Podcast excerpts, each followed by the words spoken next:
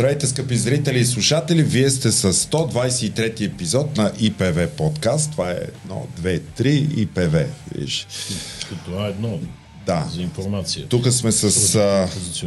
Велислав Величков. А, преди да представя госта и темите, искам да ви насърча, докато гледате, коментирайте, лайквайте, реагирайте, особено в а, канала ни в YouTube, а и в социалните мрежи, ако вие го гледате на друго място. И така, днес гост ни е господин Бойко Рашков. Здравейте. Здравейте. Добре дошъл. Добър ден. Добре, Сега, добре. ние сме ви поканили тук в поне в три качества. Едното, да речем, бивш министър на вътрешните работи, преподавател настоящ по наказателно-правни науки. Правилно ли? От 30 години. А, така. И дългогодишен ръководител на Национална следствена служба, преди това на столична следствена служба. Сега, интересно е, че е, аз като студент втори курс съм работил помощник следовател, вероятно назначен по ваше време. Като Гешев. И той беше помощник следовател по това в същата да. служба, да. А, но мисълта ми е, че а, въпросите, които искам да ви зададем, ще бъдат някои от тези три, три ваши качества. Но да започнем директно. А, сега, господин Рашков, след а, Андрей Луканов, Бойко Борисов е втория български премьер, а, който му е извършен арест задържане. Съда вече обяви това задържане за незаконно. Ако обаче прокуратурата беше реагирала по друг начин, имаше ли нещо, което ако те бяха направили по друг начин, когато се случваше самото задържане в онези 72 часа, този арест можеше да бъде законен. Да, и 24. съответно, 24, да, но, но, но съответно и самото разследване да потребне. Сега. А, задържането за 24 часа е административна мерка. Така. Тя може да бъде предприята на основание закона за Министерството на вътрешните работи, тогава, когато а, са налице данни за извършено престъпление. А, тоест, имаме правно основание в един закон, какъвто е устройствение за Министерството на вътрешните работи. Такива задържания се извършват ежедневно. А за съжаление, наистина една голяма част от тези задържания се обявяват от съда при жалба на заинтересовани за, незакон, за незаконосъобразни. Такъв е и този случай. Но искам дебело да подчертая. Това съвсем не означава, че ако полицейският служител е допуснал формална грешка, пропуск в оформянето на административната заповед за съдържане, че тази грешка едва ли не уневинява този, който е задържан под страж. Двете понятия задържане под страж и виновност има коренна разлика. Дали един човек е виновен или не е виновен, се решава в хода на процеса и разбира се, в крайна сметка, с постановяването на една присъда, в която това е оказано изрично. Тоест това означава, че е имало пропуск на полицейски служители в документацията по задържането. Точно така. В самата заповед. И аз си спомням добре, че съдията, който в районния съд обяви заповедта за незаконосъобразна, твърдеше нещо, с което аз е, и като преподавател, и като дългогодишен юрист не се съгласявам, че е нямало доказателства по две линии. По отношение на това задържане, тъй като все още няма процес, не може да се иска да се налице доказателства. А както изисква закона за Министерството на вътрешните работи, данни трябва да има. Такива данни има затворени в 470 страници. Аз дълбоко се съмнявам, че този съдия е прочел всяка една от тези страници, тъй като той се е произнесъл примерно за срок от 24 или 48 часа. По това производство били ли са му достъпни тези доказателства? Разбира се, всички материали Така. са били предоставени на съдията.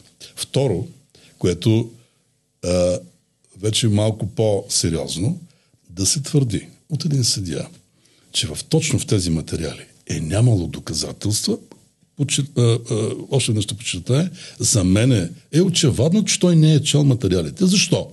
Защото в тази тези няколко тома има а, приложен и а, доклад на Агенцията за държавната финансова инспекция.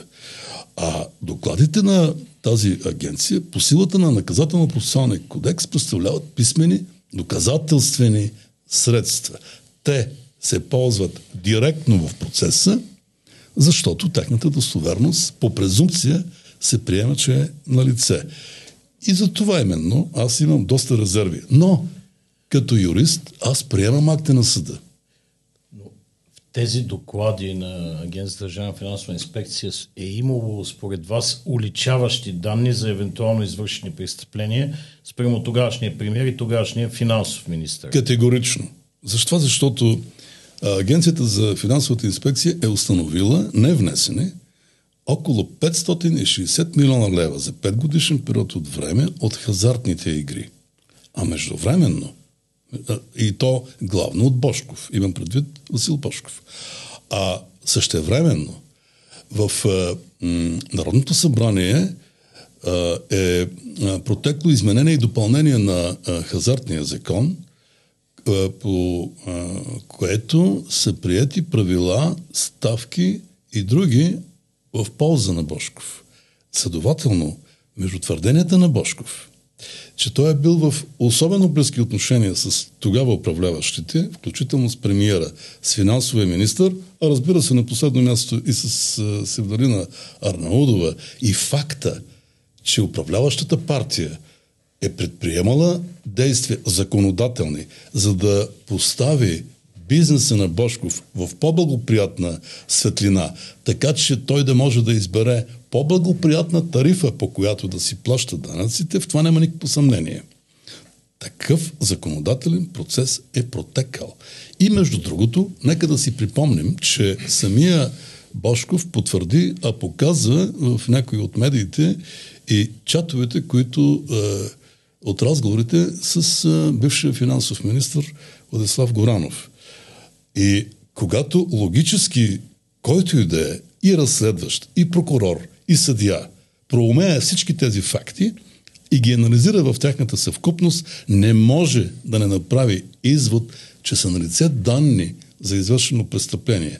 А всичко останало, което се случи във връзка с това задържане и по-нататък, означава само едно, че българската прокуратура се е заела в всички случаи, в които са замесени бившите управляващи от ГЕРБ, тези случаи да бъдат ликвидирани, да бъдат прекратени, да не се разследват, защото съществува опасност в а, близко време някой да внесе и обвинителен акт срещу тях. А добре, в тези 470 страници какви други интересни доказателства си заслужават да бъдат коментирани, защото тук миналата седмица беше а, вашия колега тогава, министр на финансите Асен Василев, и той каза, че има включително и гласни доказателства на ключови лица, от, включително от Министерство на, вътреш... на, на финансите по времето на Горанов, самия Васил Бошков, шофьора, и въобще цялата схема по предаването на самите пари в хартия е била ясно изразена там. Тоест, да. как, какво друго предоставихте, в, защото 470 ами, страници аз... са толкова дебело нещо? Не, те са няколко тома, по, по 150 а, примерно или по 120, общо е, близо 500 страници материали, които са предоставени на прокуратурата и попаднали, разбира се, и в съдията, който се е произносил е, по мерките за, не мерките, а по за административното mm-hmm. задържане. Така че това, което е казал е, Асен Василев е абсолютно вярно. Там са събрани, все пак, представете си какво представлява един материал от близо 500 страници.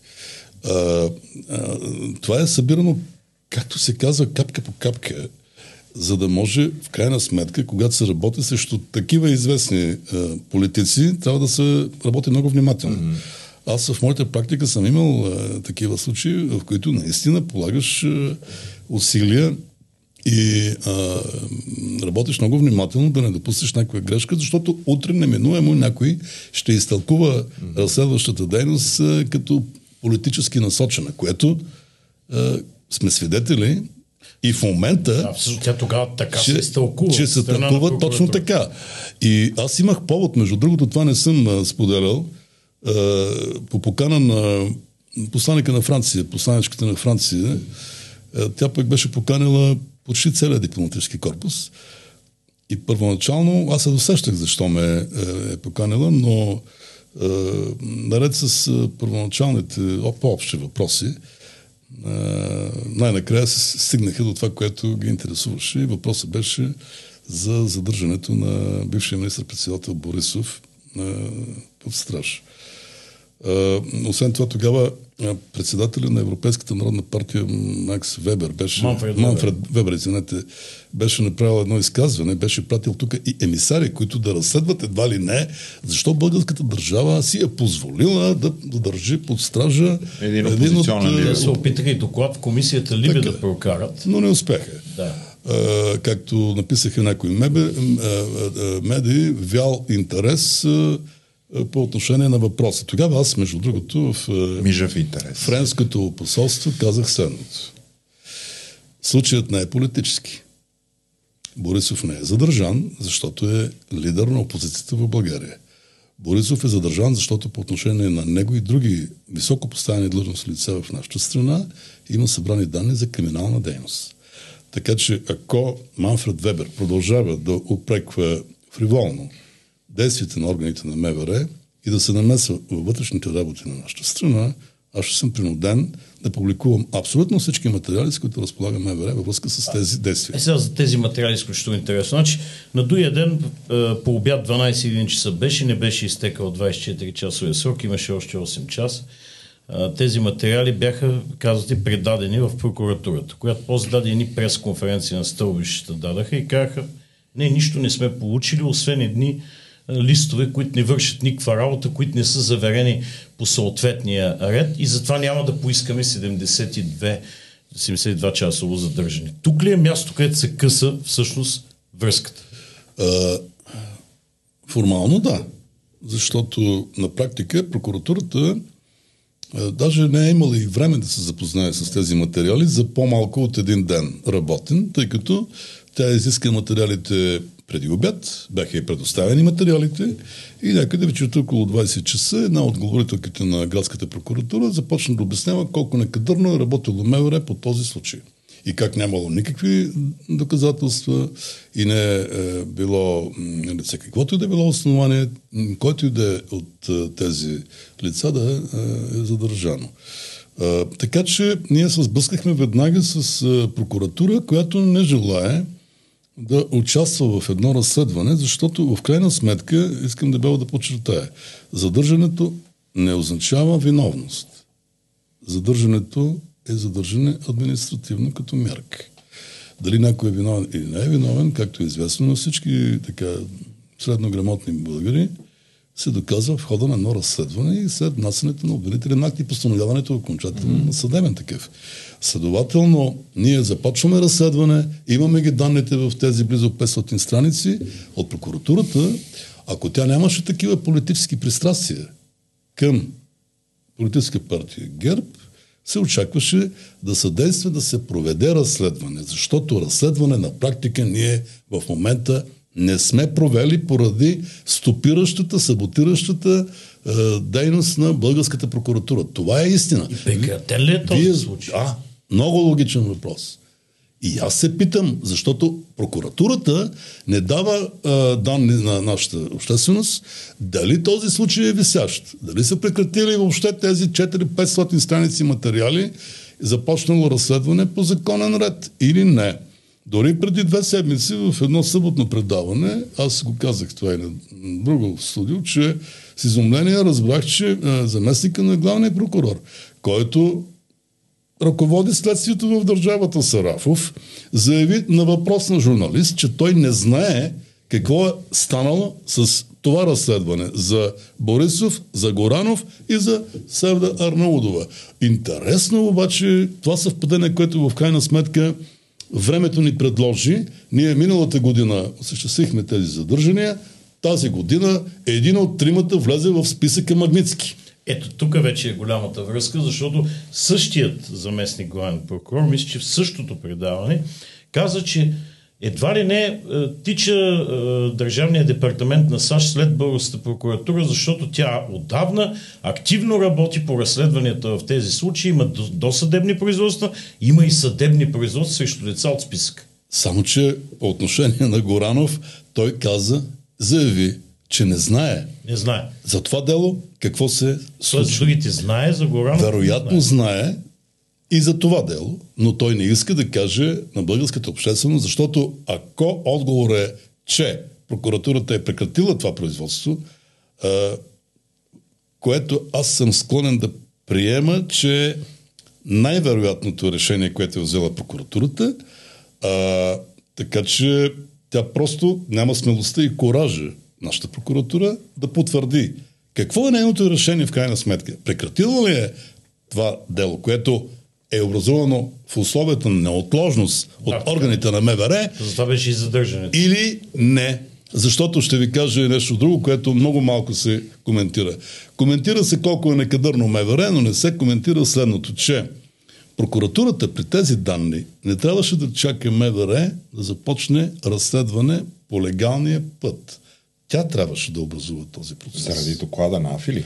Най-малкото. И ще ви кажа нещо, което също не се коментира. Има две проверки на прокуратурата във връзка с този доклад на АДФИ, по който са установени тези 560 милиона лева за 5 години невнесени в бюджета от хазартните игри. А по какъв повод са правени тези проверки? По чий сигнал? Сега не мога да си спомня точно по чии сигнали са, но аз, тъй като четох прокурорските актове, останах с дълбоко убеждение, че прокурорските проверки и прокурорските е, актове са писани или възлагани проверките просто за да има нещо, така че ако някой ги пита един ден в бъдеще, те да кажат, ние направихме проверки. Ние Проверката на практика, проверката е започната заради това, а не с намерение, това личи обективно от материалите, които аз съм прочел.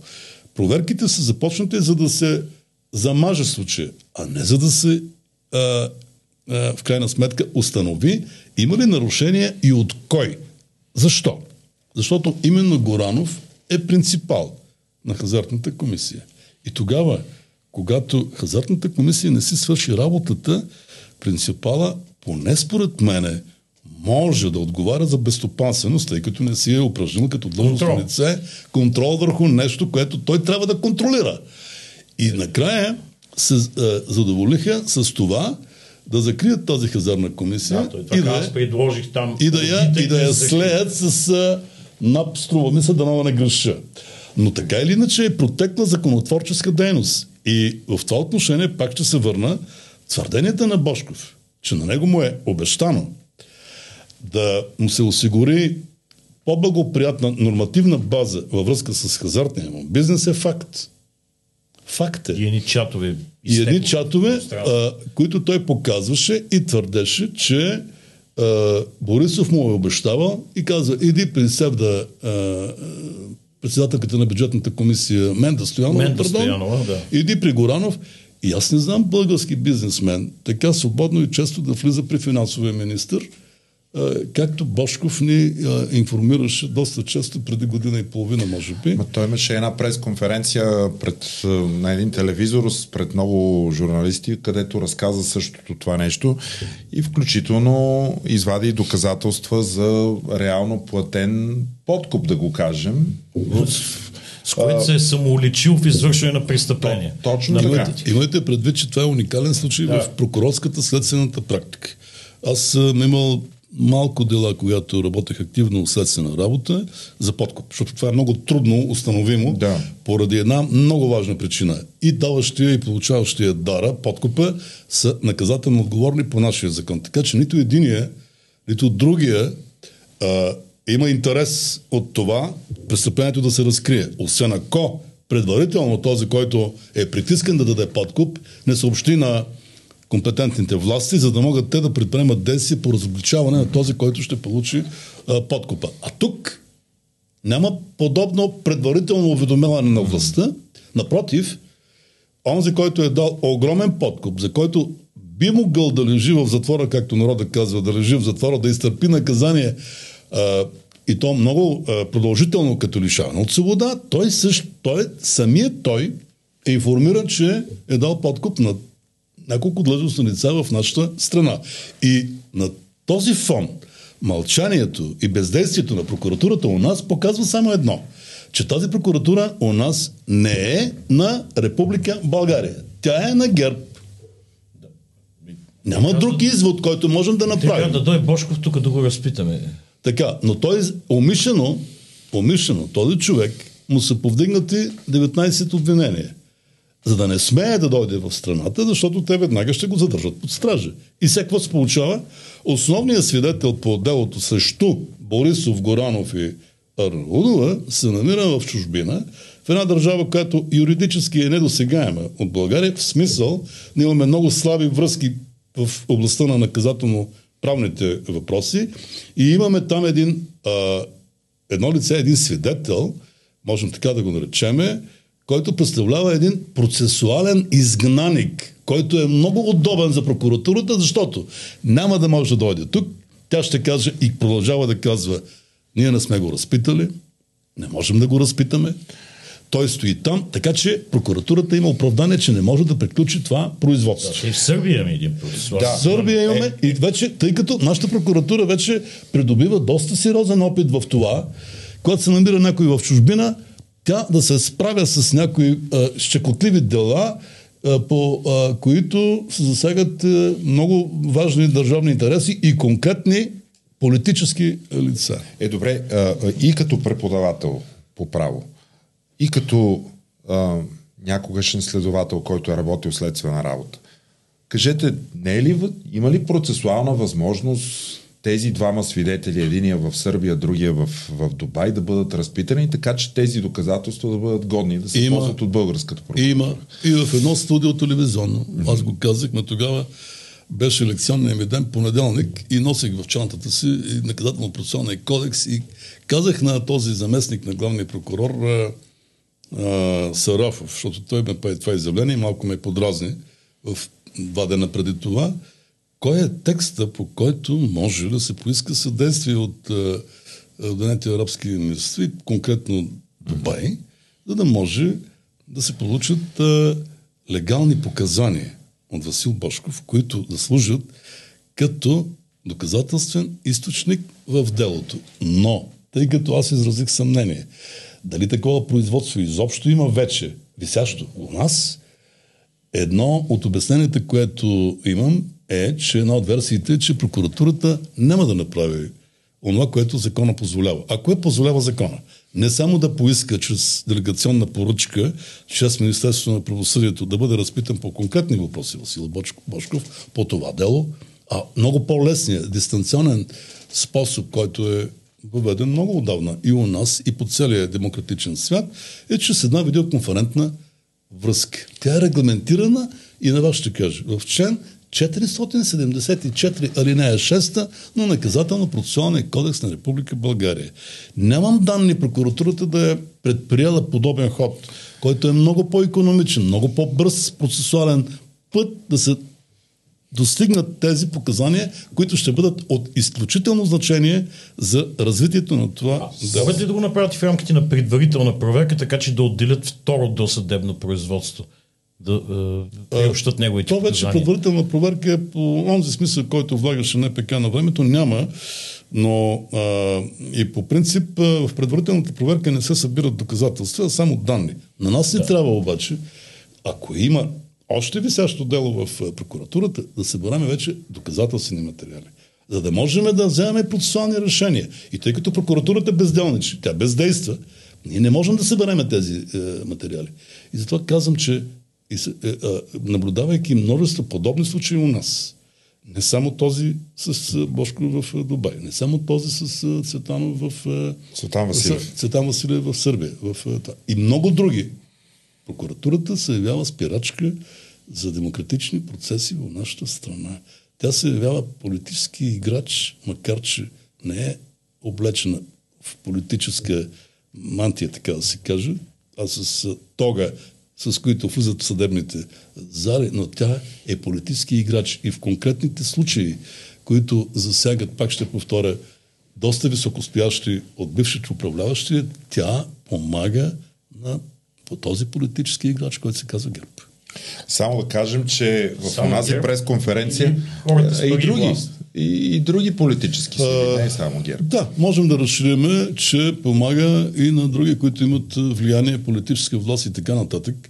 Имам предвид и някои, които не са от ГЕРБ. Да. И които ги знаем всички, и които бяха в, обявени в един друг първоначален списък а, Магницки Именно. и така нататък. И седат някой на първия ред. И аз, така, Народното така събрание. като казахме Магницки, се сещам за това, че нашите океански е, така, партньори от Министерството на финансите на Съединените щати ми се струва, че закъсняха една година след МВР с обявяването на втория списък Магницки и с включването на Горанов в този списък, защото ние говорим за едно наказателно производство, което започнахме по повод данни за участието на Горанов като финансов министр в една корупционна схема, а тези а, господа Ма от... вие а, звучите малко като Сарафов, който казва също благодарение на нашите доказателства. Напротив, обратно. Не, не, шегувам се. Те, са, те, защото те закъсняха той казва с една същото. година. Те Да, да, там, закъсняха. там ги потуват. Те, Да. те закъсняха и освен това, по първия списък имаше някои а, така много интересни а, изрази, а, че Горанов, т.е. че а, в а, тези корупционни а, схеми, във връзка с лицата от първия списък, те имат връзка с високо поставени политически лица, заемащи ръководни длъжности. Кои заемаха тогава ръководни длъжности? Кои са за- заемали ръководни длъжности във връзка с първия списък? Това са като почнете от Борисов, излезете през Горанов и така нататък. И така нататък. Всъщност Горанов май се явява единственото свързващо звено между лицата Борис Точно така. Точно така. Поне на този етап няма други данни Да. за друг посредник, освен Горанов. За това, което говори, разбира се, и твърди Васил Башков. Ние е, изхождаме от там. Ние правиме, можем да правим изводи от е, информацията, която черпим от него. А пък, е, разбира се, и от някои други косвени факти. Как така изведнъж един бизнесмен преуспял в България, отива в една банка, за отрицателно време тегли 67 милиона, тези 67 милиона ги няма, той напуска страната и казва, раздал съм ги там, където трябва, защото иначе бизнеса ми няма да върви. Опитах се да го продам на италянец, на чех, не успях. И какво му остава друго? За да не бъде ракетиран и в бъдеще време и да бъде съсипан, както се съсипаха много други бизнесмени в нашата страна, точно от същата управляваща партия. Да, имаше една поредица. Лежаха в ареста, пък нямаше обвинителни актове, пък други бяха прекратени. Точно така, Срещу да. тях до осъдените производства. И да. сега има едни осъдителни присъди, започват да излизат от Европейския суд. Ние се питаме кой плаща. Ние плащаме. Ние, да, не плащат Данъкоплатците, тези да. с... а, Нито Гешев плаща, нито Борисов плаща, нито Горанов плаща. Даже като бях министър на вътрешните работи, възникваше въпрос и спор в Министерския съвет. Тъй като тези пари се отделят от бюджета на държавата. И аз даже съм поставил въпроса, че добре е да се помисли да се промени закона.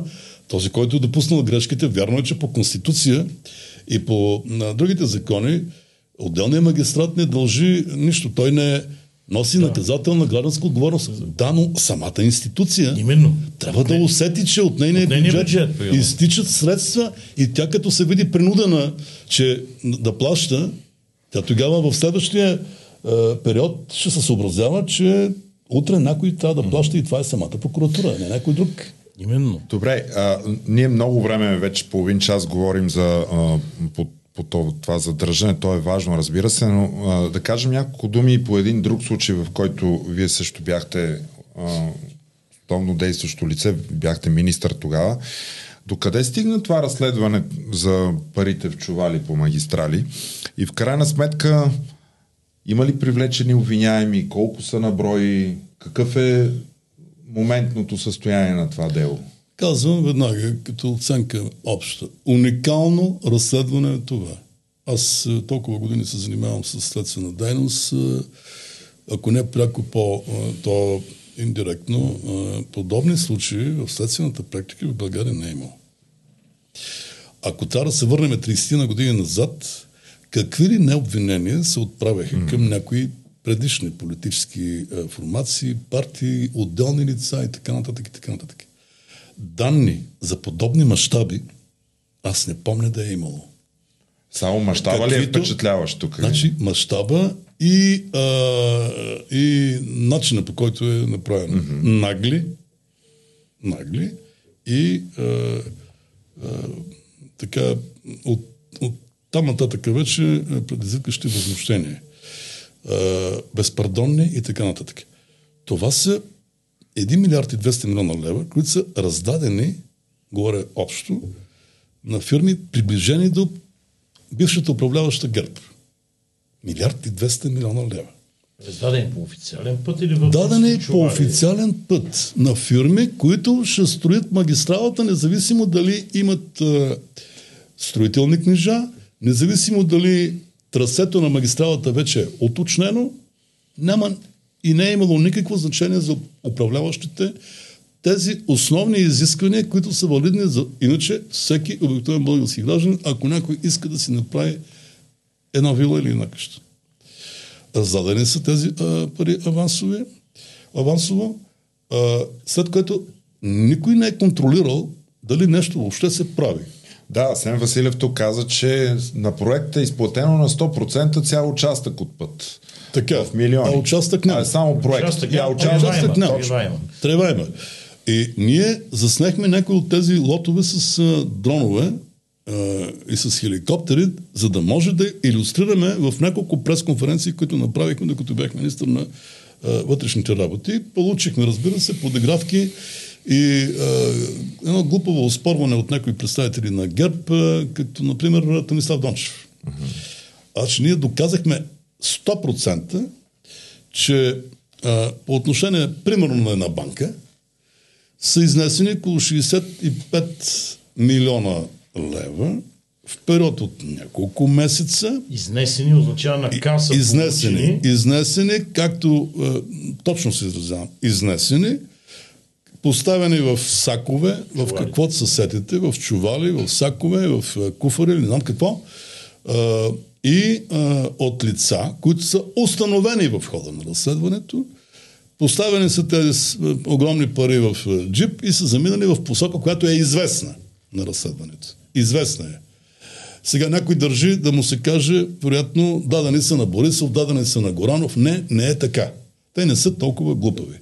Въпросът е, че тези пари са източени от банката с, а, и чрез кухи фирми, които са били създадени в същия период, Подизпълнители с договор. уж подизпълнители, с лица, които хабер нямат, че вършат такава дейност, няма ли са никаква представа някой от тях.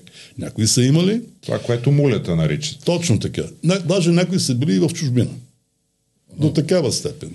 Наглост и тези пари са изчезнали в съответната посока. След което в разследването са установени няколко големи разхода, които са направени от една от фирмите и един разход е за едно много луксозно вилно селище, което вероятно вече, може вече и да се поприключва в, север, в, в юго-западна България, а тук е в е, София, доколкото си спомням, тъй като все пак говорим за събития преди година, в София тук е купен е, много луксозен е, имот. Така че по нито един лот тази фирма не е направила нищо.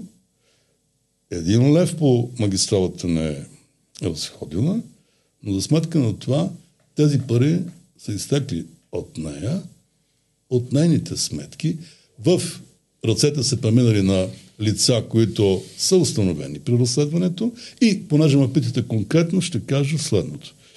Тези лица, които са установени и са обвинени, са 9 на брой. Първоначално се започна с един футболен съдия. Вие си Футзал, да, Точно да. така. Но към настоящия момент обвиняемите лица са 9 на брой и във всеки момент, моята информация е такава, да не се лъжа, това производство ще отиде в прокуратурата и ще влезе или трябва да влезе в съда с обвинителен акт. А тези девет лица, този човек искаше тогава да говори, но нещо не успяха да дойдат прокурорите за разпита една Точно събота. така. А крайна сметка той ли е разказал за тези Това е епизод за футболния сила, който не беше разпитан, който искаше да бъде разпитан. И, е, а, служителите на ГД Боб информираха дежурния прокурор. който обаче очевидно си е имал някаква лична работа. Прокурора. И, да, прокурора. И после се опитат прокуратурата, не им прави чест, разбира се, да прехвърлят отговорността върху служителите на МВР, които а, настояваха този човек да бъде удовлетворено неговото, неговата молба да даде а, обяснение, да, да направи изявление а, съществени, но а, той беше казал тогава да не бъде задържан. Което е въпрос наистина, който може да се обсъди. Има много случаи, в които наистина, а, като поставяш интереса на службата на държавата на съответното място, няма пречка да се реши, че човекът може и да не бъде задържан. Може да бъде примерно с домашен арест. Това правено Защо ли е не... преди? Разбира се, че е правено не по конкретното дело. Да, да, Принципно по други. казвам. Принципно. Разбира се. Разбира се. Разбира се. Значи прокуратурата сключва споразумение за изхода на делото, да. а не може да вземе едно процесуално решение. Е, Задържането под стража не е задължителна мерка. И нито една от мерките за неотклонение не са задължителни. Това е въпрос на преценка. Дали трябва или не трябва. С оглед на няколко въпроса. Хайде да не е, изребнявам, но един от въпросите е дали няма да се отклони. Няма да се отклони. Той е семейен човек с малко дете, с жена и е, той се Да се грижи за тях един вид да се укрие или да, се извърши укрие, друго да извърши друго престъпление. А той иска да направи признание, като поставя едно елементарно условие. Да не бъде задържан под страж. Защо? Защото има младо семейство, няма кой да се грижи за тях. Това беше въпросът, който си спомням, че трябваше да се обсъди естествено. Докладва се на наблюдаващия прокурор, който трябваше да вземе такова решение. Той обаче е, обвиниха е, е, полицейските служители, че въобще едва ли не се безпокоили тая прокурорка, на която бяха изпратили кола, да я доведат, да участва в процесуалните действия от Люлин или не знам откъде. И накрая МВР служителите станаха виновни и се опитаха да хвърлят отговорност върху тях, каквото нямаше никакво основание да се да привлича като обвиняем шефа на службата. шеф, шефа на ГДБОП, Да. Калин Стоянов, което беше, да. потрясаващо е просто като поведение на една прокуратура. И тогава, когато по някой път ми се поставя въпроса за взаимодействието с прокуратурата, с такава прокуратура, с такава нагласа, е много трудно да се е, кореспондира и да се взаимодейства с МВР. Много е трудно. А, и помня как е, е, главният прокурор Гешев е, беше направил едно изказване, така доста неподготвено, за това, че не сме работили в противодействието срещу криминалния вод, купения вод, купуване и продаване на гласове с прокуратурата. А статистиката показва, че когато е работено в взаимодействие с прокуратурата по време на избори, тогава резултатите са по-незначителни, отколкото когато Да, ние е- сме работили през 2001 година, юли месец и за изборите през ноември месец. Това Иван Демерджиев го споделя същото. А, но, но да се върнем на случая, който е за, за магистралите и този футболен съдя. А, защо не се явихте на, да дадете показания? Те ви каниха в рамките на това, това производство. Вие отказахте да... Напротив, аз се явих. Аз се отказах да се ява втори, трети път и така нататък, Да, защото те започнаха да, започнаха да прекаляват. Аз имам Да. задължения ангажименти като народен представител. А, те го правят тенденциозно, политически и нарочно. Например, няма случаи в държавата, в който един гражданин, защото аз се чувствам като един Да. гражданин, а, преди да бъде призован в прокуратурата, това да се обявява в медиите. Тоест, аз не случайно казах няколко пъти, че прокуратурата се опитва да играе политическа роля в нашето общество, на което тя няма право, нито по конституция, нито по закон.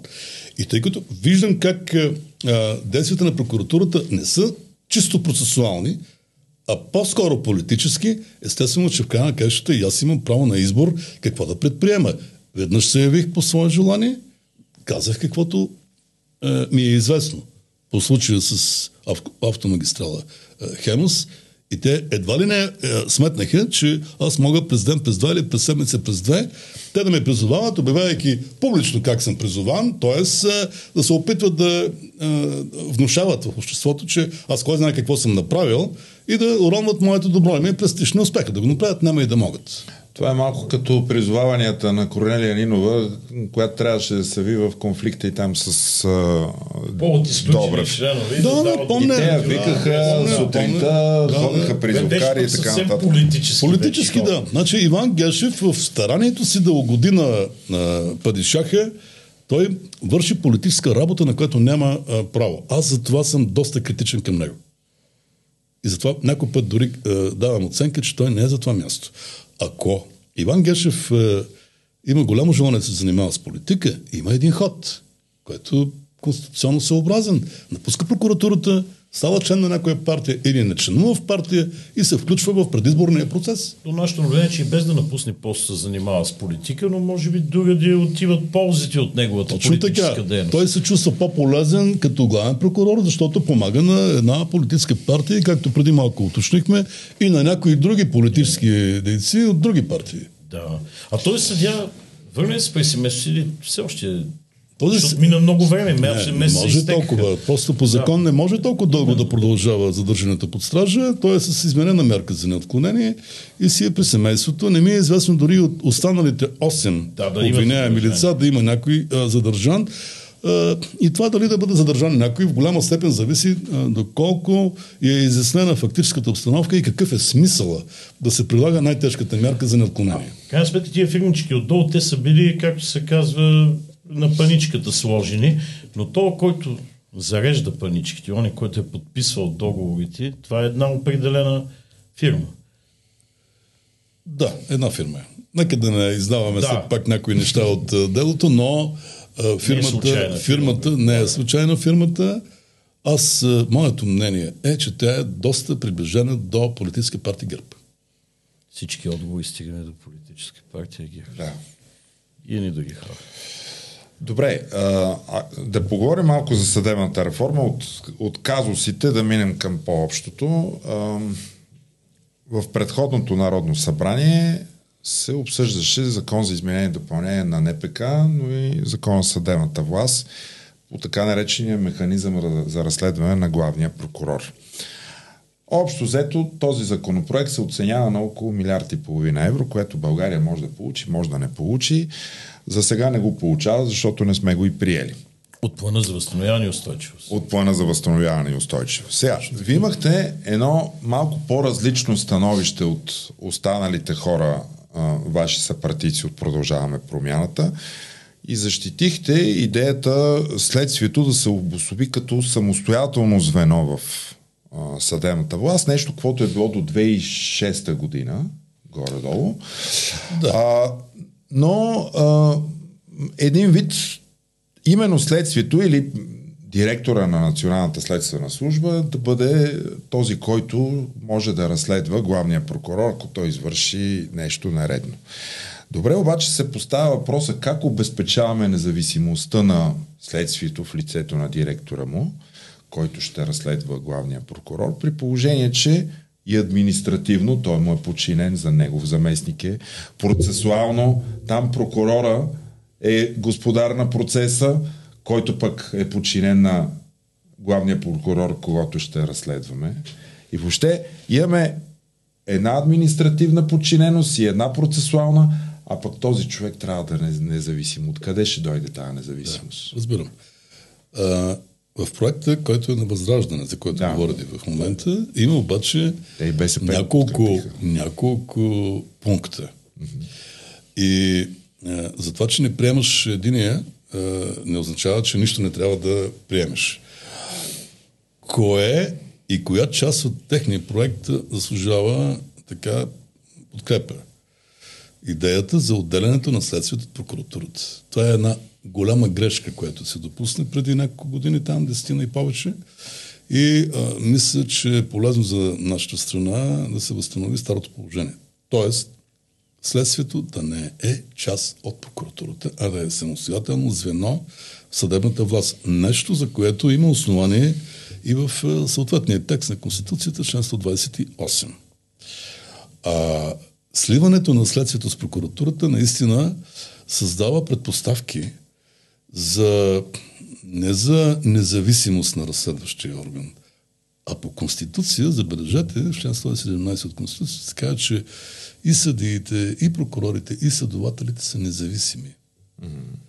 Това пише и в наказателно-процесуалния кодекс. И изведнъж... Пожелателен текст. И изведнъж следствието въобще не е самостоятелно, даже и структурно. И като добавите уния неща от а, а, съветския процес, от процеса на Вишински, как прокурора е а, главното действащо лице в досъдебното а, производство и че разследващия трябва да изпълнява всички указания, без да възразява, забележете, на прокурора, а, получава се така, че а, с, държавата има, има една система, при която един командва. В конкретния случай, искате ли да ви кажа кой командва? Командва един от банка. Защото си е поставил Гешев, а Гешев командва всички разследващи. И когато онзи има там един запис, да напомняме ли? Ти си го избра. Ти си го избра. Следователно той избира главния прокурор mm-hmm. и той казва кой да се размажа и кой да не се размажа. Ето, в това се изразява най-така фигуративно или най-общо, символично картината у нас на прокуратура и разследване. Те трябва да се разделят. В това съм убеден повече от който и да е друг, защото аз съм израснал в тази система от университета Софийския, директно в следствието и съм бил там около или малко по-малко от 30 години. Мисля си, че най-добре чувствам кое трябва на страната, кое би било по-полезно и кое не, но в момента това, което се е случило, е вредно за държавата. И сега по отношение на Сарафов. Само преди да стигнем до Сарафов. Добре, следствените органи в системата на съдебната власт, по този текст може да се говори, че може да има относителна независимост. Да, но в 127 и промените от 2006 прокуратурата може да разследва, но и ръководи разследването по всички наказателни дела. Тоест, ръководната роля на прокуратурата остава. Дори да приемем, че следствието разследва, отново има компетентен наблюдаващ прокурор, който дава указание, приема или не приема това разследване и в крайна сметка прокурор отговаря за обвинителния акт, а не разследващия орган. Да, Никой не оспорва, че прокурор е субекта, който ще отговаря за обвинението изобщо, mm-hmm. както в първата фаза, така и в съдебното производство. Въпросът е, че разследващият орган трябва да има по конституция а, независимост да взема процесуални решения. Какви, Какви ще бъдат да. тези решения е въпрос на процесуалния закон. Не е въпрос на съдебния закон, а на процесуалния така. закон. И поради факта, че процесуалния закон, в процесуалния закон и в съдебния закон преди години, след демократичните промени, се възпря изцяло закона за прокуратурата, който е съветски закон. Да. Системата на прокуратурата се запази такава, каквато е била в Съветския съюз така е, но и у е нас. По Конституция така е уредена. Да, смисъл... тогава можем да говорим за две неща. Така. Едното е да се мисли и да се предприемат промени в самата Конституция. Аха. Другото е, ако не се постигне съответното мнозинство, така. да се промени това, което предвижда НПК за правомощите на прокуратурата. Така че да остане въздух, в кавички, на независимост и за разследващият орган. Защото един а, юрист, който излиза сега от университета, ще стане и са били в един курс следовател. Другия ще стане прокурор. И тези указания, които се дават uh-huh. от прокурора на разследващия, да. поставя въпроса Абе, този, който е станал прокурор, да не би да е по-умен от този, който е, е, работи е, като е, Третия ще стане адвокат и ще постигне оправдателна присъда в резултат на това взаимодействие. И сега, да, и сега, аз за това първо, идеята на възраждане, да се отдели следствието прокуратурата, приветствам. Аз за това мисля, че а, това трябва да се подкрепи. Другото обаче, което вече е свързано, кой да разследва главния прокурор по механизма, при една а, самостоятелна следствена служба това би могло да стане. Но по-добрият вариант, ако трябва да кажа моето мнение, е а, избора на разследващ прокурор, така както се предвижда в момента в проекта на Министерството на правосъдието. Проекта, който е минал оценката и на Венецианската Съдията, който трябва да стане съдия. И сега ще ви кажа какви възмутителни неща чувам напоследък. Например, явява се при Цветанка Ризова, Борисов и казва как така някакъв съдия, той ще разследва главния прокурор. Или пък как така, какво като смениме Гешев, примерно с Бойко Рашков. А тук не става дума в този проект. Той не е разбрал дори за какво става дума. Него не се очаква да разбира. Тук не става дума някой да смена Гешев, а става дума за процедура, която не е препоръчена от преди има ли вече 16 години, 15? 2009 година. 14-15 от Европейския съд по правата на човека. По силата на а, делото Колеви срещу България, където ние сме длъжни да приемем такава процедура. И когато един такъв политик, който претендира да бъде на върха на една политическа партия и на върха на държавата, каже, че ние не трябва да приемем такава процедура и какво сега ще сменяваме Гешев с Бойко Рашков, какво ще постигнем тогава, се пита в задачата какъв е този политик. Сега обаче казва да задължително е приеме. Още първите дни едно е прием, че каже на моите депутати, той винаги говори за моите Неговите собствени. собствени депутати, че трябва да го приемем и повече никакви проблеми Зарков да си внася текстовете. Следващия момент Гешев каза, Борисов говори противоконституционни неща застрашава независимостта на прокуратурата. Сега какво се случва покрай всичките тия Случва събития? се, че някой, а, някой е въздействал на Борисов а, а, по такъв начин, който поставя въпроса а какво правиха неговите собствени депутати в 48-я парламент, където бях и аз народен представител и където с очите си виждах как ГЕРБ и някои други стопираха законодателния процес и по този въпрос, не само по този, и по други, разбира се, и а, изкарвайки на преден план като задача номер едно хартийната бюлетина. Е, тя може би е много важно. А онова, от което зависи, а именно механизма за търсене отговорност на главния прокурор, не на Гешев, а по принцип на главния прокурор, който и да е той, това остана на заден план. Ма ние бяхме в с рисковете, с, точно така, с всичките рискове, да, спомня, с всички рискове, за това, че ние няма да получим близо 2 милиарда от плана за възстановяване и устойчивост заради политическите интриги, които а, върти партия ГЕРБ. И включително бих, бих добавил това, че а, депутатите на политическа партия ГЕРБ, неговите депутати, а, те пееха в синхрон с заместниците на Гешев една и съща песен, просто отлагайки а, заседанието да мине и да не се гласуват а, промените. с 8 дни. С 8 дни. За да се произнесе Така че да не- орган.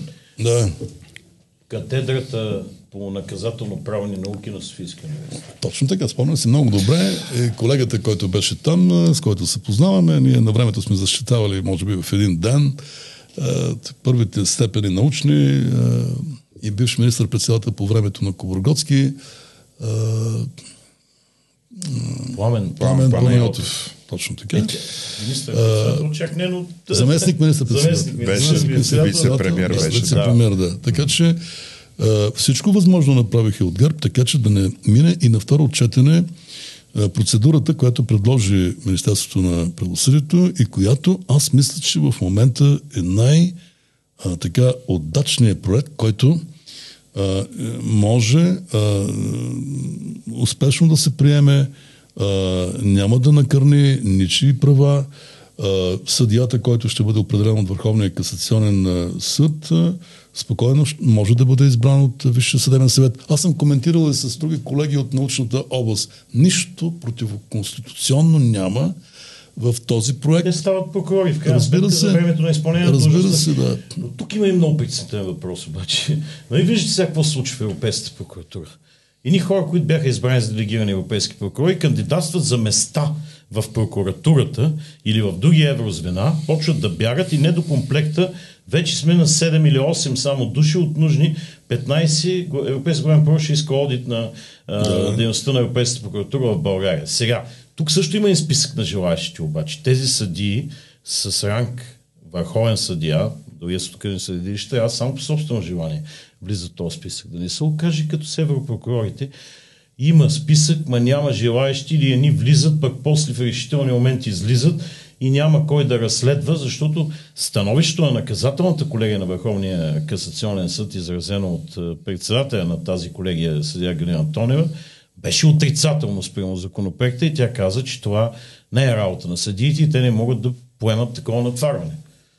Е, натоварването, според мен, малко пресилено, защото в крайна сметка един е, е, съдия, представете си, той може да е бил преди това следовател, може да е бил прокурор, както аз познавам такива колеги, и които в момента са на работа в Върховния касационен съд като съди. А той нали трябва да е в, с ранг на върховен съдия, т.е. може да бъде и в по, Може да, точно така. Какво пречи този човек да бъде назначен за прокурор, който да разследва, да ръководи разследването срещу главния прокурор, тъй като въпросът с разследващите органи не поставя проблеми, някакви колебания. Нищо а едва ли желание. А, а едва ли главният единствено прокурор ще желанието. престъпление всяка година? А... Макар, че не се знае. И накрая, както си спомняте, на едно от заседанията, когато той беше поканен, той заяви, че това било обидно за него. Тоест, това, че държавата трябва да изпълни едно решение на Европейския съд по правата на човека, да създаде механизъм по принцип за търсене отговорност на главния прокурор, тъй като в една правова държава не може да има безотговорни хора. Недосегаеми. Той, недосегаеми. Той направи е, възможно най-глуповото изказване, че той бил се засегнал. Uh-huh. А, същевременно решението а, на Европейския съд Колеви срещу България е по повод поведението на друг главен, главен прокурор. Той дава началото. Всъщност. Той е повода да. да се направи анализ на данните там и да се изведе накрая указание на Европейския съд, че в България трябва да има такъв механизъм. А реакцията сега не е на онзи, по повод на поведението на който е това решение, а на днешния главен прокурор, който се бил обиждал. А, надявам се, никой не му се е извинил. А, никой не му се е извинил и, а, и, и, и накрая най-странното е, че очевидно Гешев се смята за безупречен главен прокурор. Е, Той въобще очевидно не може да се самооцени и няма никакво самокритично а, отношение към собственото си поведение, примерно за това, че разпореди на тежко въоръжени лица да нахлуят в президентската институция. Той, например, не може очевидно да осъзнае, че неговото поведение в тази насока възбуди обществените страсти до степен да изкарат на площада в София, в центъра, хиляди български протестиращи които граждани, искат неговата оставка. Които искат неговата оставка. И то неговата заедно с тази на бившия министр-председател. Да. Той няма съзнание. Също аз нямам до сега случая на Лок, нямам никакъв спомен някога обществото или протест да иска оставка на главен. Не, нямаме такъв случай. Това е първият случай. Ето прецедент. Да, дори и при Филчев нямаше такива, въпреки че ексесиите тогава бяха, може би, още по-големи от тези, които са и по времето на Иван Гешев. Добре, преди години а, вие за малко да станете действащ главен прокурор тогава, след това дойде Филчев, делото Колеви, а, срещу България, убийството на ямбулската адвокатка. Въобще много неща свързани около а, личността на самия главен прокурор. С минаване на годините обаче не считате ли, че тази длъжност някак си тя става излишна, а, не следва структурата на а, прокуратурите, а, която трябва да е съответствие с тази на съдилищата. Един няма главен съдя. Няма главен съдя, съответно имаме главен прокурор. Един прокурор при Върховната касационна прокуратура, който да е един административен ръководител на другите административни ръководители, това не е ли достатъчно? И просто тогава няма да има необходимост и от тази а, процедура по разследване на главния прокурор, която струва толкова много пари на България, които може да ги пропусне. Изчите ли, че е излишна Да, също не е административна, които на другите административни, които и при ВКП, а само на Върховната касационна прокуратура. Да, разбирам, да. Да, има основание да се разсъждава по този въпрос в тази е, насока. Е, наистина, е, особено с всички тези неясноти относно правомощията на главния прокурор. Mm-hmm. От една страна, той би трябвало да бъде максимум, ако продължава да съществува тази длъжност, един администратор, лице на прокуратурата, да осъществява представителни функции по отношение на прокуратурата, но да се намесва в работата на прокурорите, според мен, противоречи на основни принципи на Конституцията. Всичко друго нека забравим, но там има съществено противоречие, повтарям, с основни принципи на а, в а, глава 6 от заглавена съдебна власт. Защото там има въздигнат а, основен принцип, принцип на независимост. Не може, ако един прокурор е независим, някой да му дава указания. Подобно нещо в съда няма. Подобно нещо в следствените органи няма но го има в прокуратурата. Да, вътрешното убеждение, как, как Точно го защитаваме така. тогава? Основният Много е трудно, дори а, то бива елиминирано за голямо съжаление. Абсолютно. Вътрешното убеждение. И затова преди малко говорихме за самостоятелността или независимостта на разследващите органи. Щом като този принцип е провъзгласен и за тях в Конституцията, в член 117, това означава, че те трябва да имат някаква свобода на процесуална, оперативна самостоятелност. А тя беше в годините ограничена. Имаше в НПК където се казваше изрично, че разследващият орган м, длъжен сам да планира своята работа и какво ще, решение ще вземе, какви действия ще извърши и носи отговорност за тяхното своевременно и качествено извършване. Сега подобна оперативна самостоятелност е заличена от НПК и а, той е прикачен като химикалка или като компютър до а, прокурора, който му казва, командва какво да прави, прави едно, прави две, прави три и на практика е елиминирано значението на разследващият орган, който пък на практика е онзи, който осъществява реално разследване. Това е между самите прокурори, защото ако той получава указания, били те и писмени от по-горе стоящата прокуратура, е нещо като второинстанционния съд да дава указания на точно първоинстанционния съд какви процесуални действия Точно. да провежда, Точно кого да разпитва, кого да не разпитва и виждате. тогава в контрола на второинстанционния съд е обезличен още с това, че е дал указания на Точно първоинстанционния така. И затова, по, аз не, не случайно казах, по отношение на съда и на следствието, подобни разпоредби няма нито в Конституцията, няма нито в НПК. Но по отношение на прокуратурата, пак ще повторя, тъй като тя изцяло копира Вишински, прокуратурата на Вишински и на Сталин, това е запазено. Там е имало под, и, и, и не знам и сега дали няма да има а, тази а, прокуратурата на Путин в момента, дали не са запазили а, тези отношения на, на Субординация. субординация което не е принцип на съдебен орган. Да, абсолютно. Да, А, да, имайте предвид, че е, господин Гешев отрича това да е така. Той дори иска разрешение от всеки наблюдаващ прокурор, може ли да Дали каже да каже нещо имената- или да не каже. Дали да каже че- имената по Нексо, наблюдаващи прокурор, разбира се, господин главен прокурор. Дали мога да каже имената по магистрала Хемос на предишното ден? Не, не може, господин главен прокурор. Така излиза работата. нали? А, за артистичните дарби на Иван Гешев а, м, няма да споря, аз съм съгласен, той ги има по подобие на бившия министр-председател Борисов. Те добър дует са, как беше? Те са дует. Вие са правите, вика, и вие са правите на имах а. Вие, вика, господин, е, Да, просто да, да. сте уникален.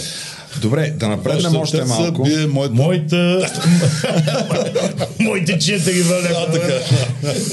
Добре, а, да, да, да питаме още по-конкретно. Нужно ли е да има съдебен контрол върху а, отказите от прокуратурата а, да образува наказателни дела? До съдебни производства. До съдебни производства има огромно количество необразувани такива, но същевременно те пък не са толкова много, защото колко?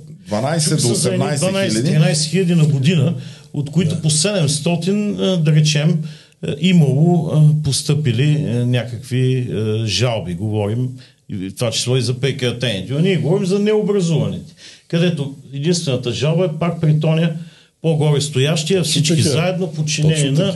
Нали, трябва ли, това не е ли някакъв фактически отказ от правосъдие, ако нещата въобще не стигат до съд? Значи, аз съм напълно убеден, че отказите, върху отказите трябва да има а, съдебен контрол, а, а, защото в крайна сметка съдът е онзи орган, който е, е главен субект на процес. Той решава всички въпроси в един процес. Той въздава право. Той раздава правото. А, всички останали, и прокурори, и разследващи органи, нямат такива правни възможности. Нито по Конституция, нито по закон.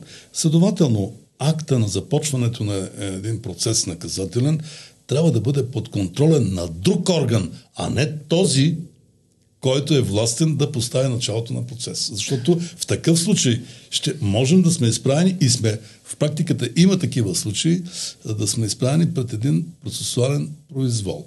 Някой който, ето в случая питате ме за делото за Борисов, за задържането на Горанов и на Севдалина Арнаудова. Еми прокуратурата не желая да образува това, този процес. Тогава какъв е способа, след като тя не желая? Един, едно възражение, дори да отиде при Гешев, аз съм абсолютно на 100% убеден, че то няма да има никакъв смисъл. Прокуратурата няма да си промени мнението, именно заради нейната политическа обвързаност. И затова казвам и, съм, и ще подчертавам, че в прокуратурата в България трябва да претърпи радикални промени, за да стане съвременна демократична прокуратура и да се откъсне веднъж за винаги от Сталинската прокуратура.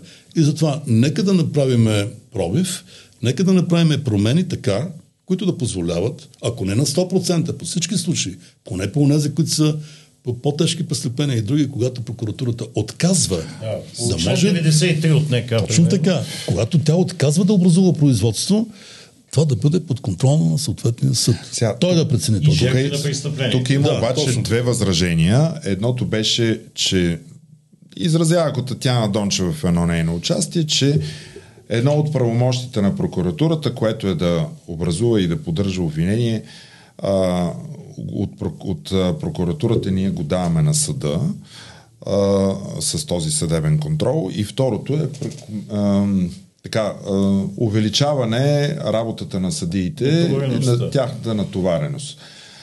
Какво казвате вие по тия два аргумента? Аз а, мисля, че смесваме два въпроса. Uh-huh. Един въпрос е много съществен, отнася се за правата и интересите на гражданите, а другия въпрос е за административната натовареност на отделните съдии. Като се натоварят повече съдиите, които ще трябва да се произнасят, Висшия съдебен съвет да бъде така добър да направи преценка колко съдии трябва да назначи и да ги назначи. Ама Кандидати за съдии има повече, много повече, отколкото за разследващи полицаи, например. Така че в това отношение държавата дава огромни финансови бюджетни средства на съдебната власт, нещо, което за мен е непознато, като сравнявам 97-8 9 година, когато съм бил член на Висшия съдебен съвет. Когато Висшия съдебен съвет пак беше от 25 души, но имаше 30 членен административен персонал. Сега административният персонал на Висшия съдебен съвет е сигурно 300 души.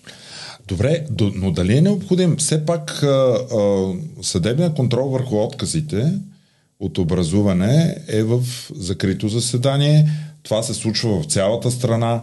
Не всички биха обжалвали. Плюс това, ако той отиде при по-горния прокурор, той много, много ще се замисли дали да не го образува, ако знае, че след него има и съдебна инстанция, която ще потвърди или отхвърли неговото, неговото постановление.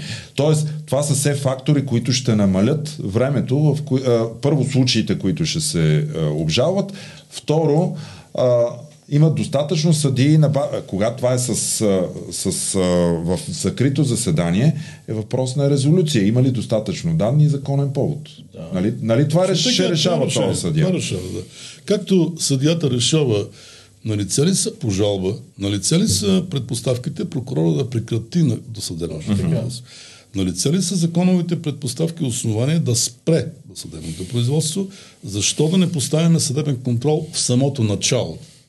Трябва ли процесът да извърви дълъг път, да стигне до установяването на юридически факти, които водят до прекратяване на производството, след като вече държавата е направила огромни разходи, загубила е времето на десетки, някои пъти стотици хора, разходила е огромни пари за експертизи и други и накрая стига до извода, че няма основание процеса да продължава и трябва да се прекрати. Mm-hmm. Защо да не предвидим една възможност това нещо да се обсъди от повече хора, включително от съдията, дали да се постави началото на процеса или не. Аз не виждам никаква пречка в това. Добре, е, и още нещо, което е, става важно, дано да, то да не е дискусионно в, е, в коалицията, намаляване на парламентарната квота е, в Висшия съдебен съвет. Това е нещо, което първо се за всеки още от създаването си поддържа. Важно е да има парламентарна квота, за да няма капсулация на съдебната власт. Това е окей. Okay. Но не са ли твърде много половината състав да се избират от политическите среди. А, Все пак да, това касае независимостта на Споделен го това. На практика те управляват да, съдийската колегия. Така. Защото там са равни на права на съдиите. Аз споделям това. А, включително дали е необходимо да има политическа квота въобще. Ние се лутахме между това, кои да са, кои могат да бъдат членове на парламентарната квота. Имаше даже а, в един момент прия се в закона за съдебната власт, че, примерно, не трябва да бъдат еди какви си. Да не са И магистрати. И Конституционният съд каза, не, не, не, Не, това не, е не, не е противоконституционно. никакво такова изискване, не са Да, магистрати. значи а, има винаги, обаче, примерно, да не бъдат адвокати. А, не, това сега. За Да адвокатите, Ако, да. а Конституцията казва юристи с 15 години стаж и така нататък. И, Морални и нравствени и в качества. крайна сметка адвокатурата е в глава съдебна власт. Точно Вътре, така. член 134. И тя е там. Ако там е главният прокурор едната страна в процеса, Точно защо така. не присъства Висшия адвокатски съвет другата Точно страна така. в процеса? Сега, друг е въпросът пък защо от прокуратурата и от съда нямат представители във Висшия адвокатски съвет. Нали нямат? Ами не, но защото Висшия адвокатски съвет не е държавен орган. Така да има се пак в тези... Има делегирани функции по правата и закон, защита на законните интереси на гражданите. Обаче ние, за добро или за лошо, нямаме нито адвокатите възможност да привличаме като обвиняеми, Така е, да, така е. нито да заместваме съда. И там защитаваме е, хора, но а, то има адвокати, висши адвокат. И сега има адвокат от квотата на атака, Ма той така е особено близък до един бизнесмен от ние там Да. списъци, за които си говорихме. Да. Тоест те никога не са съгласувани с адвокатурата. Предлагат ги политическите партии вътре. И в този смисъл едно от предложенията въобще да нямат действащи магистрати от парламентарната квота.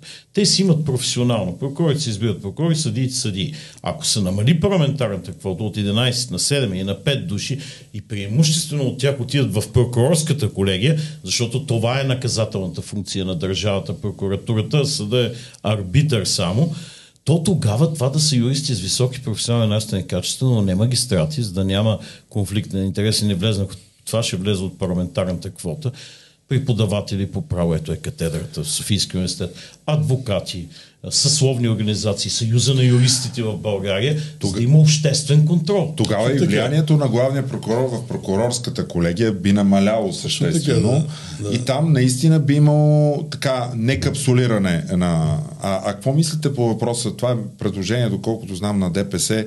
Главен прокурор Да не е член на въобще Висшия да не бъде съвет. член на Висшия го. Това също е много интересно. Да. За да не влияе на решението на прокурорската квота. Но това би следвало да касае и другите двама големи. другите И касае- другите, да. Проекта касае и председателите на съдилища. Ма имат и още едно интересно предложение в техния проект, което аз Да. да. много ме изуми. Да, да, да. Да отпадне надзора за законност на главния прокурор върху дейността на всички прокурори от член 126. Изненадващо е за мен За също. мен е много изненадващо. И не знам, тук може би и може да стигне до някакво приближаване на позицията Да, ограничаване може. статут. Защото Точно търси така. с 160 гласа в крайна Точно така. сметка. Да. Да, и тогава, като отпадне надзор за законност на главния прокурор, тогава ще се приближим до това, което, или пък той да се замеси с представителни функции, с е, някакви Да, други. БКП. Да, тогава е, упреците спрямо главния прокурор ще намалеят, защото той няма да има е, никакви законови механизми да се намесва в работата по отделни дела. А той сега има. И по НПК, и по закона за съдебната а, власт. И подчинеността, тя си е останала. Тя вече може да е а, смекчена с законовите изразни средства, но влиянието на главния прокурор върху всички прокурори надолу, до последния прокурор, най-младия, най-неопитния, mm-hmm. е останало. И затова именно ние имаме такава прокуратура, която наричам аз, че тя все още е прокуратурата на Вишински, на Сталин и така нататък. Добре, и един последен въпрос, а, защото стана много дълго това участие. Вие, безспорен Интересно. ваш... Да, да, абсолютно. А, безспорен ваш успех а, беше противодействието, което вие осъществихте а, в а, предишни кампании, когато бяхте министър на вътрешните да. работи, служебен и редовен, по отношение на а, купуването и продаването на гласове по време на изборните кампании. Търговиката с хартийка. Сега в момента а, имаме де-факто изцяло хартияно гласуване. А, отново се връщат старите практики. Настоящия служебен вице-премьер е, и министър на вътрешните работи Иван Демраджиев споделя, че старите практики се реактивират. Какви са механизмите и какво може да направи МВР, връщайки се обратно към хартияното гласуване, да, да спре този купен вод? Ами, първо, това е много по-трудно като противодействие, ако трябва да сме обективни. А, аз не мисля, че се приеха достатъчно гаранции срещу злоупотребите, машинациите, наобщо казано, с хартияните бюлетини, хартияния а, вод. Нека да не забравяме, че хартиен вод имаше и към момента, в който а, преминахме към а, гласуване с машинни устройства. Да, имаше и смесен период. А, защото населените места с до 300 души избиратели, те си да. гласуваха а, с хартиени Е, бюлетини. всички избори до сега гласуват. с Точно хартиени така, всички. И когато чувах аргументи от някои политици, а, как Правото всички трябвало да бъдат а, поставени на равни начала, всички избиратели, ако иска с хартия, с хартия, ако иска с машина, с машина, и ми беше смешно. И си казвам, ето сега а, как олекват нашите политици, защото а, в, а, живота е От друг. 300 не може, както казваш един български филм, за кучета и котки може, за прасета не може. Да. Тези под 300 няма избор. То няма избор. Няма. И не ги поставяш при равни условия, Точно, защото даже не им осигуряваш машина. Териториален Да, принцип. машина не им а, осигуряваш. Нямаш, да. И, и, и оттам тази неискреност, която отблъсква хората и после искаме хората да ни вярват, да отиват на избори, па да гласуват за нас, да ни имат доверие. Е как да стане това? Като ти ги дискриминираш ги още с закона, но говориш обратното, че те имат равни възможности, особено сега, когато се въвежда обратно съвръщане към хартийната бюлетина, което не е така. Реално не е така. Да. Сега, трудно ще има на МВР. Аз а, а, казах а, няколко пъти и ще повторя, че дори на последните избори, които бяха сега октомври месец, а, аз не видях онази активност, която МВР имаше през 2021 година, а, юли и ноември, а, две в едно изборите, и за президент, и за парламентарни избори, защото а, и резултатите са им много по-слаби във връзка с противодействието на криминалния вод, на купения вод. И а, освен това забелязвам как се върнаха на работа длъжностни лица в МВР, които ние бяхме отстранили именно поради това, че те не противодействаха ефективно като ръководители на отделни а, полицейски звена в страната. Сега са върнати обратно. Тези, които са занимавали с превенцията на купуването продаването на гласове, вие сте отстранили, сега се наблюдава връщане, така ли? Не, тези, които не се занимаваха достатъчно Не се ефективно. занимават достатъчно. Това е Нали? да. А, ние тогава ги отстранихме заради слаби резултати в тази дейност. Така и сега. Защото когато на МВР два пъти в годината, три пъти даже се възлага отговорната задача да осъществи, да реализира, да, да осигури честни избори. Да, и те- когато не ги направиш, тия честни избори честни, за какво си там? И за, накрая за две години ги правиш пет пъти. За какво си там? И затова някои от хората бяха наистина дистанцирани, отстранени от тази а, функция и бяха сложени хора, които се справиха. Какво стана с Например, тези хора? Стана следното. Например, имаше един директор на РДВР в Хаско, който Помните, може би, там бяха намерени списъци с 28 000 души, Да. там където избират Делян Добрев, където и някои други, други, други хора. И а, този човек а, се справи много добре. Включително и със специални разузнавателни средства бяха разкрити а, такива организатори на купуване на гласове в отделни населени места. Струва ми се имаше и в Симеоновград една кметица с нейното семейство, които бяха задържани. Делата вече са в съдебна фаза, може би имат произнасяне на първа инстанция и така нататък. А после Борисов отиде да ги целува и прегръща, как ние сме лошите, пък той е добър. И изобщо и на такива да, артистични ДПС циркове. изключително. прис- политически Този престъпления. Така, този човек аз повиших, защото той наистина там положи огромни усилия в Хасковска област и го а, преназначихме като директор на националната полиция. С идването на служебния кабинет те го отстраниха незабавно. Човекът, който положи толкова усилия и то успешно се справи с а, криминалния вод в Хасковска област, може би най-добре от цялата страна, точно този човек беше отстранен от длъжността, която заема и там поставен в девета глуха. Кой беше назначен? А сега е назначен един а, директор, който аз съм го казвал открито, че има доста спорна полицейска биография. Човек, който е а, по една или друга а, степен замесен в а, убийството на един полицай при акцията в Лясковец и някои други неща, които аз знам и с които съм запознавал факти други и ръководството професионалното на Министерството на вътрешните работи. Е, Големи усилия и той в момента е директор на националната а, полиция. И върнаха се там и някои други лица, например един началник на отдел убийства, който аз отстраних, заради връзки с а, един криминално проявен, с а, 50 а, странично криминално досие, във връзка с който той беше съдействал да му бъде издадено оръжие за един ден. И Ботев, градският началник на полицейското управление, който беше направил това, за един ден. Аз като министр си изчаквам сроковете, ако имам нужда от е, преиздаване на тази документация. Докато на криминалния е, проявен човек е, за по-малко от един ден бяха издали всички документи. А, този междувременно го бяха направили РДВР в един областен град. И аз го освободих от там, разбира се, когато излезе наяве тази цялата информация. Сега са го възстановили на работа и са го пратили като в Хасковска област на една ръководна длъжност. Значи, има Също много такива. Да. Има много подобни случаи, които а, така ме карат да мисля, за голямо съжаление, че онези усилия огромни, които ние положихме през 2021 година, в вота юли и ноември месец, и по повод на които усилия аз чувам от специалисти, които се разбират от избори, че сме снели, свалили сме 300 хиляди гласа приблизително купен вод в страната. 300 хиляди. 300 хиляди гласа сме снели. С нашите активни... гласували са 10%. 10% Да, 300 хиляди купени гласове. Сега аз Това смятам, че това. това няма да стане.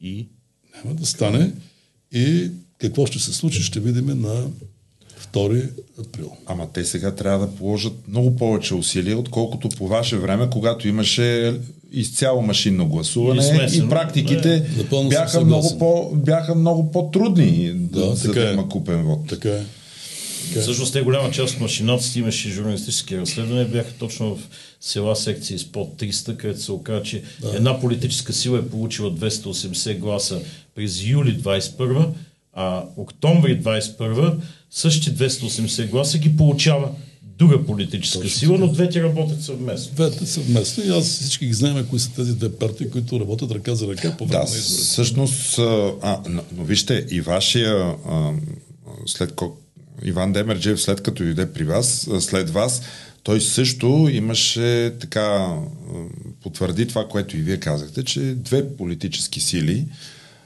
всъщност купуват и продават активно гласове, или поне а, заловените са, а, са работили за тях и става въпрос за същите политически Да, сили, които и ви Движението за права и свобода. Делата, които сме образували, влезе в съда и по които има осъдителни присъди, там се изписват партиите, за които mm-hmm. хората са купували гласове. И когато аз се явявах на парламентарен контрол, ги насочвах, тъй като имаше такива въпроси. Кажете по кои дела ние сме купували. Казвам, обърнете, има в интернет публикации на съдебните актове и оттам се вижда много ясно. А те често ви викаха ДПС на Да, парламентарен. и то точно една от тия партии, ДПС, които купувах и куп... най-вероятно ще купуват и сега гласове, защото е, Карадая беше избран с 42 подвижни секции в Кържели.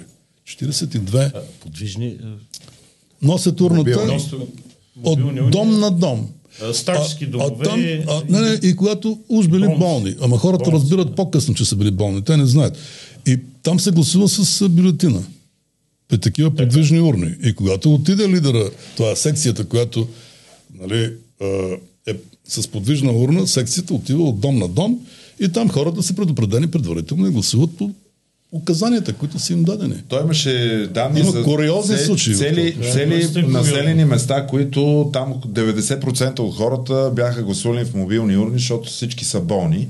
А това, че разбират след това, че са били болни, сега Има разбират дела в. Разград по този повод. Хората не знаят, че са били болни, обаче са ползвани медицински, които се а, оказват тези, с са невярно съдържание. Да. медицински- И сега лекарите са отговорни за тази цялата работа.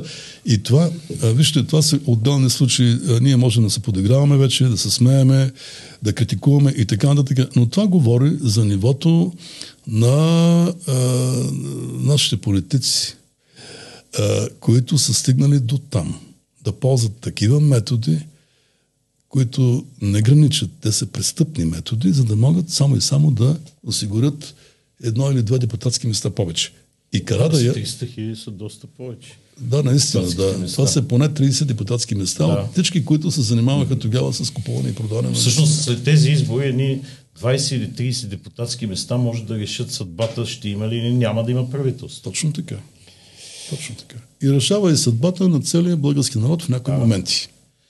И затова ролята на МВР така. в изборния процес е изключително важна. И аз за това съм много загрижен. Дали МВР при предстоящите избори ще може да се изпълни задълженията да осигури честни избори. И гражданите трябва да са много активни в това, което наблюдават. Точно така. За съжаление, да. точно там, където са с под 300, гражданите липсват, защото... Да, в тези смесени райони на юг, е, колкото и организации като ти броиш е, и други, които отиват там, снимат и участват е, като застъпници и наблюдатели, едва ли има много хора, но да видим. Аз се надявам и господин Демерджиев, той ни е гостувал при нас, като наближи кампанията, да го поканим, да видим пък той какви мерки ще, ще, а, ще, ще имаш пред самата кампания. Да. Ако желая да дойде, да. разбира се, мисля, че може да използваме някои повдигнати днес въпроси към него. Да. Добре, благодаря ви много за вашето участие. Вярвам, че беше интересно на всички вас. Отново ще ви призова да се абонирате за канала, да коментирате това, което сте чули до сега. Бяха много интересни. Имаше няколко момента, в които си бяха истински breaking news, както се казва на български. Слушайте ни във всички аудиоплатформи, там може да ни намерите също, също нашите епизоди. Останете с нас до следващия път. Благодаря ви.